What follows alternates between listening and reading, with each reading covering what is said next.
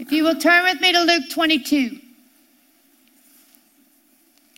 We're going to look at something that, that uh, we all know, but I think we need to look, well, uh, the Spirit of God wants to look at it again. All right, Luke 22, I'm going to begin in verse 15. Amen. Jesus makes a marvelous statement here. And he said unto them, with desire. And if you look that up, he says, with great desire. I have desired to eat this Passover with you before I suffer. Jesus wanted to sit down with the 12 and eat the Passover with his disciples, and he's on his way to the cross. He said, For I say unto you, I will eat no more thereof until it be fulfilled in the kingdom of God. And he took the cup and he gave thanks. And he said, Take this and divide it among yourselves. Amen. For I say unto you, I will not drink of the fruit of the vine until the kingdom of God shall come. And he took bread and he gave thanks and he brake it. Amen. He gave it unto them, saying, This is Amen. my body, which is given for you. Do this in remembrance of me. In another place, it says, This is my body, which is broken for you. now, I want you to notice here there are two things that Jesus is giving to the disciples. Two, not one, two. And we go on. Likewise, also the cup after supper, saying, This is the New Testament in my blood which is shed for you. He gave two things He gave them the bread and He gave them the cup. He gave them the bread and He gave them the wine. The bread was His body, the wine was His blood. Two things had to happen. Two things had to happen. There had to be a broken body, and there had to be a shedding of the blood. Now, turn with me to Romans 3. You all right? Okay. Romans 3. I'm going to begin in verse, let's begin in verse 20. Therefore, by the deeds of the law, following the Ten Commandments. Amen. Got any, you got enough guts to read this? Because some of you need to hear it. It says, Therefore, by the deeds of the law, following those Ten Commandments, there shall no flesh be justified in his sight. For by the law is the knowledge of sin. You want to know how you know what sin is? You read the, you know the law. It said, But now the righteousness of God without the law is manifested being witnessed by the law and the prophets. Moses spoke of it. It's coming, and it was it's here. It says, even the righteousness of God, which is by faith of Jesus Christ unto all and upon all them that believe, for there's no difference. For all have sinned and come short of the glory of God. Every one of us sinned. In fact, every one of us sinned in Adam. There is sin in us because of Adam. Even I love the way John says, if you say you have not sinned, that you, you makes you a liar. Well, guess what? If you're a liar, you're a, you're a sinner. So you're a sinner no matter what you do. You're a sinner. It says, For all have sinned and come short of the glory of God. But look, being justified freely, being justified freely, justified. Justified means that the sin is no longer there. Justified means not only that the sin is forgiven, but the sin is taken away. And not only that the sin is taken away, but the punishment for the sin is taken away. And not only that, turn with me to Hebrews 10. I want to read you something about justification. This is what that blood did. Jesus said two things had to happen there had to be a broken body, and there had to be a shedding of the blood. I want us to read from Hebrews 10, verse 1. It says, For the law having a shadow of good things to come and not the very image of the things, can never with those sacrifice which they offered year by year continually make the comers thereunto perfect. Couldn't make them perfect. It could not make them perfect.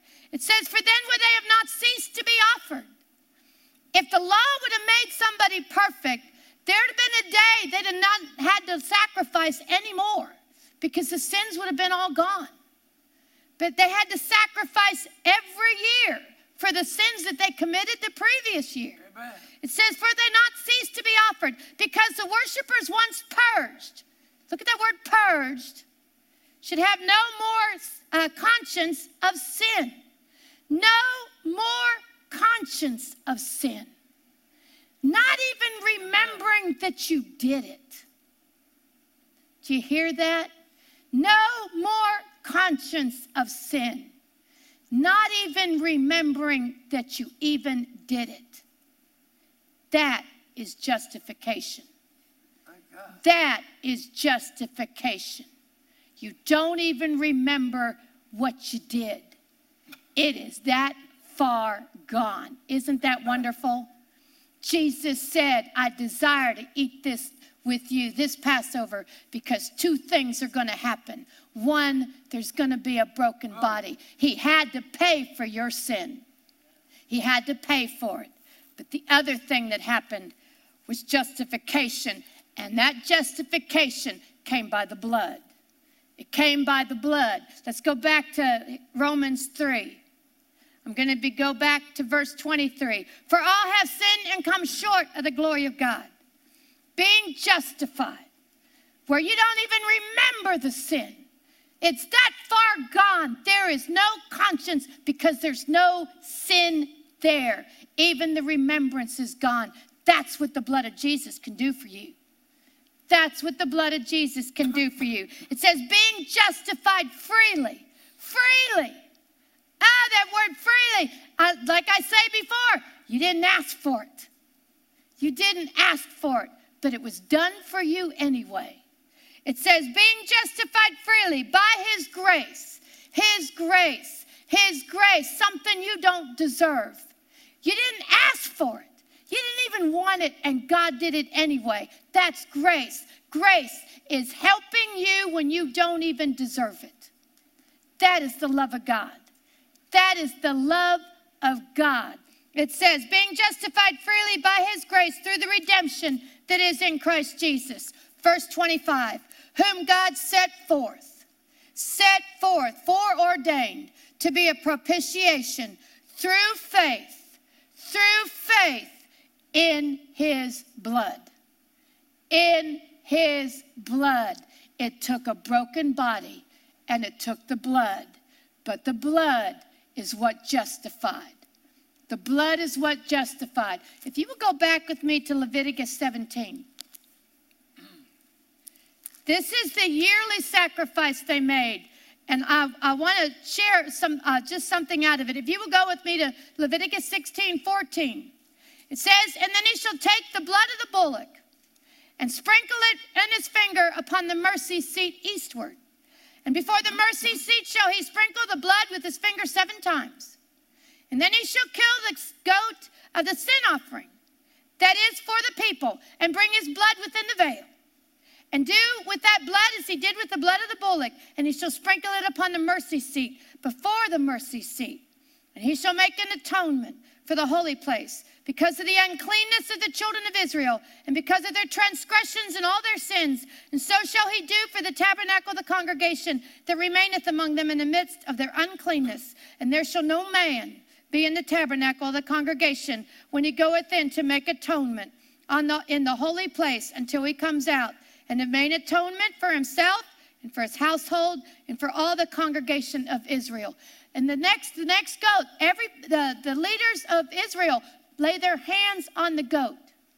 And in before in Leviticus 4 with the sin offerings, they lay their hands on the animal, and the sin transfers from the animal to the person. The sin will transfer from the animal to the person. You see, that's why uh, Paul said, lay hands suddenly on no man. The sin transfers to that person now, I mean, to that animal. Now the animal is killed, and that blood, that blood is sprinkled on the altar.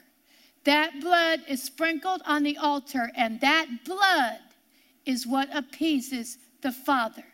And now in Romans 3. Yes, sir. May I ask a question Yes. to get understanding? It's a sin um, the man from the man that goes on the goat. Amen. Is that right? That's right. Man to goat. Man to goat. So sin can lay go man to man. Yes. That's why it says, lay hands on no man suddenly. Be not partaker of their sin. Another man's sin, keep yourself pure. Amen. what's going on with me this morning is overcoming sin Amen. of other people. I just need to get that in. I'm sure that's one of the reasons why I'm doing this. Go ahead. Okay, Romans 3 25 again. Whom God has set forth to be a propitiation. If you look at that word uh, propitiation, it talks about the mercy seat. It talks about the moment that the blood hit the mercy seat. The moment the blood hit the mercy seat, that's when the Father was appeased. He wasn't appeased when the animal was killed. He was appeased when the blood went on the mercy seat. That's where God received the offering, and that's where forgiveness was. Jesus. Jesus was our appeaser. Jesus is your and my appeaser. But the wonderful thing about Jesus and that blood, remember, there were two things he said was going to happen there was going to be a broken body, and there was going to be blood. There was going to be blood.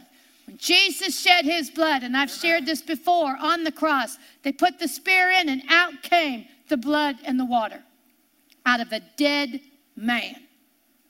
The blood came out of a dead man. Jesus wasn't alive when they put the spear in, a dead man.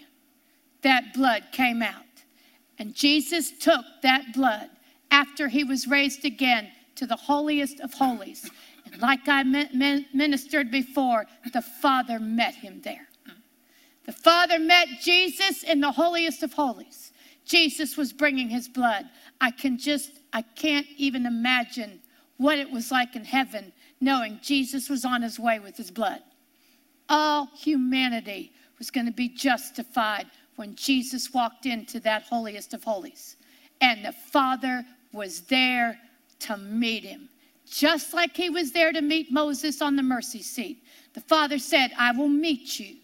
I will meet you on the mercy seat. And I will meet Aaron when he brings in the sacrifice. The Father was there to meet Jesus when he brought that blood in. And when he sprinkled that blood in that holiest of holies, you and I were justified. The Father saw our sin no more. Can you believe that? Can you believe that? Turn with me to Hebrews 9. Hallelujah. It says, I'm going to begin in verse 13. For if the blood of bulls and goats, which the Father received in the tabernacle, when that blood was received, the sin was forgiven but it was not justified. We just read the blood of animals cannot justify a person. They can't. They just cover the sin over. Why do you want to be under the law? Why do you want to try to obey the Ten Commandments when Peter even said you can't? Why do you want to do that when there is so much better sacrifice? That blood that Jesus shed. Now, verse 13 For if the blood of goats and bulls and goats and the ashes of a heifer, sprinkling the unclean, sanctified to the purifying of the flesh, the outside, how much more? How much more Amen. shall the blood of Christ, through the eternal Spirit, offer himself without spot to God? Without spot to God, purge your conscience your conscience, that blood, your faith, it takes your faith, your faith in that blood will purge your conscience. You don't even remember the sin. And you know what the wonderful thing about that is? Neither does the Father. Neither does the Father. You don't remember it, and the Father doesn't remember it. Isn't that a wonderful thing? Isn't that a wonderful thing? It takes your faith, it takes your trust, it takes your looking at, it takes your grasping onto, it takes your prayer. It takes lots of prayer. I tell you what, I have shared this before, but there were certain things in my life I had a hard time just getting myself justified from. And the verse, if you will turn with me to Romans 5 1. Oh, I used to hate this verse. I used to hate it because it talked to me every time I read it. Amen. It condemned me every time I read it. Hallelujah. It says, Therefore, being justified by faith, we have peace with God through our Lord Jesus Christ. Oh. And in my heart, there was no peace with God. There wasn't. I just didn't have any peace with God.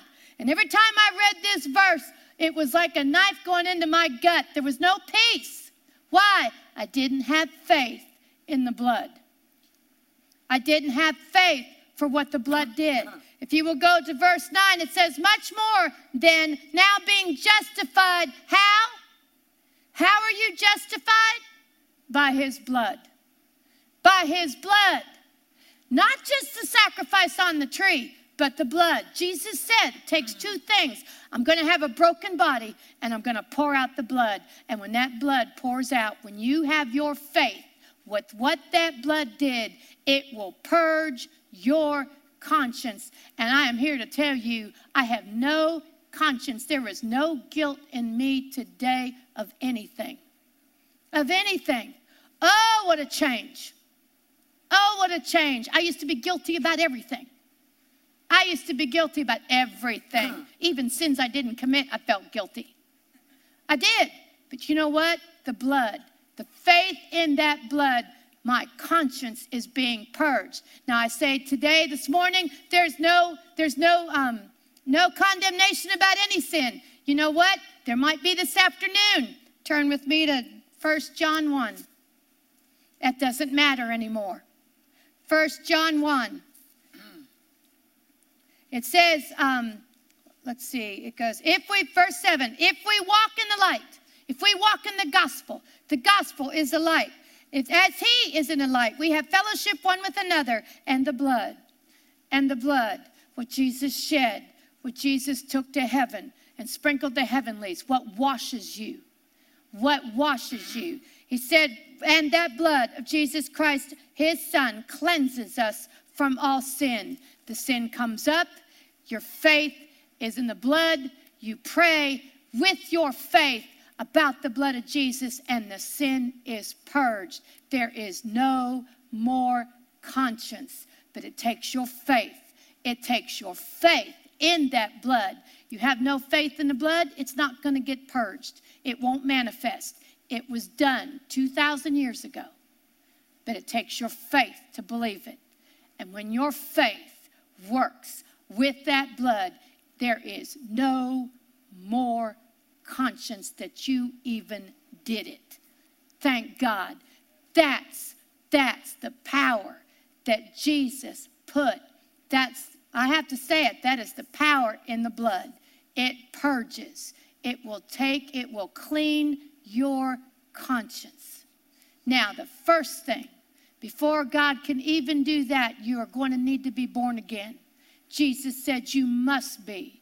You must get Jesus into your heart. You must. Jesus said you must be born again. When you do that, when Jesus comes into your heart, your name is written in the Lamb's book of life. Why? Because the Lamb's in you.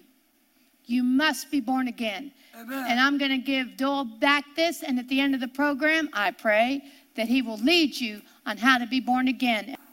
My friends, I want to tell you something. There's only one way to miss hell. I'm not a hellfire preacher,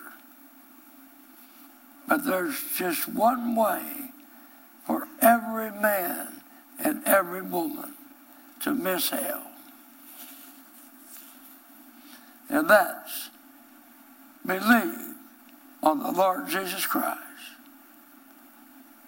who died for who was buried, he rose again the third day. Believe on him. Believe is to rely on him, trust in him, adhere to him, walk with him, walk daily with him. Humble yourself to walk. Thank God. Take up your cross daily and follow him. My sheep know my voice, saith the Lord. So if you're a sheep, One minute. you can hear him and you can follow him. What do you say, a minute? I said amen. Yeah, one minute. You can follow him. You can follow him daily. You can follow him. All of your steps are ordered in his word. Pay attention to him. And watch salvation manifest in your life. In your life, in your soul. You'll be saved. Fifteen. You'll be saved. Just call upon the name of Jesus. Now, and begin your salvation walk. Amen. Jesus, Jesus, Jesus. Jesus, Jesus, Jesus. Jesus. Thank you for joining Kathie Davidson and the Ministers of Music from Water of Life Church. She would love to hear from you. You may reach her by email at kd at kdwol.com. Or you may write her at Kathie Davidson, care of Water of Life Church, Post Office Box 861 327, Plano, Texas 75086. You may find her on the internet at www.kdwol.com and on Facebook and Twitter. Until next time, God bless.